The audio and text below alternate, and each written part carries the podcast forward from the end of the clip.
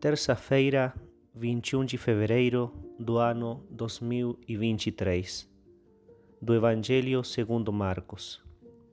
Diz o texto: Saindo dali, atravessaram a Galileia. Ele não queria que ninguém soubesse que estava instruindo seus discípulos. Dizia-lhes: O filho do homem vai ser entregue nas mãos dos homens, e eles o matarão. E uma vez morto, depois de três dias ressuscitará.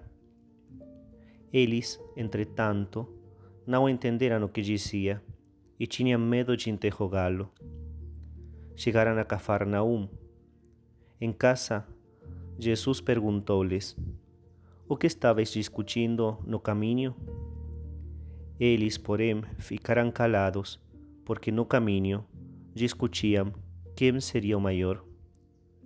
Jesus sentou-se, chamou os doze e lhes disse: Se alguém quer ser o primeiro, seja o último de todos e o servo de todos. Em seguida tomou uma criança, colocou-a no meio deles e, abraçando-a, disse-lhes: Que me acolhe em meu nome uma destas crianças, a mim me acolhe, e quem me acolhe, não acolhe a mim, mas aquele que me enviou. Sempre que o pregador tem que falar deste Evangelho, ou vamos dizer melhor, a maioria das vezes, o grande tema escolhido é o mistério da cruz, ou a humildade também. No entanto, podemos hoje nos deter em outro tema, que é a retidão de consciência. Diz o Evangelho que Jesus Cristo perguntou para seus discípulos o que falavam no caminho. Mas eles ficaram calados, porque no caminho discutiam quem seria o maior. Os apóstolos ficaram calados quando Jesus perguntou. E isso foi assim porque, evidentemente, entendiam, sabiam que era uma coisa que não agradava a Jesus o que eles estiveram falando. Não tinham retidão de consciência, ao menos nessa conversa perante Deus. Sabiam que Deus não gostava disso, igualmente fizeram, e quando foram perguntados por Jesus, calaram, por medo, por vergonha, por diferentes motivos. Quantas vezes também nós falamos quando deveríamos calar. E também calamos quando por humildade ou por caridade deveríamos falar. Por exemplo, às vezes se cala na confissão. O motivo, a vergonha. E cadê a retidão de consciência?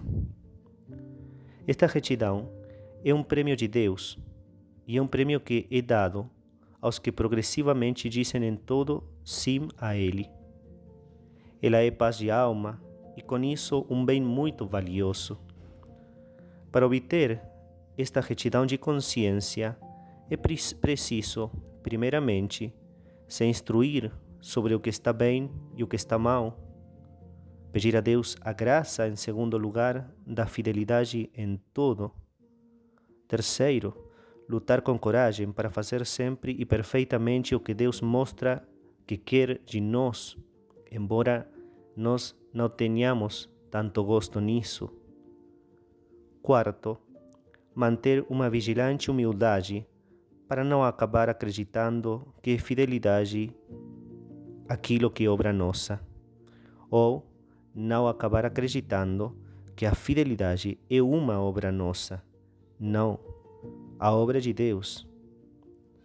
Quando uma pessoa alcança essa retidão de consciência, quando a pessoa faz todo perante Deus, aos seus olhos, buscando em todo a maior glória de Deus, o maior fruto que obtém desta retidão, e é um fruto próprio já desta terra, é a paz interior. Por isso é muito bom analisar nossos atos ver realmente se estão feitos por amor de Deus, para a glória de Deus. E se é assim, nascerá como fruto próprio a paz interior. Deus possa nos conceder a todos essa paz interior, essa paz de saber que estamos fazendo Sua vontade, essa paz que chega porque conhecemos que estamos caminhando a passo firme para o céu. Deus os abençoe a todos.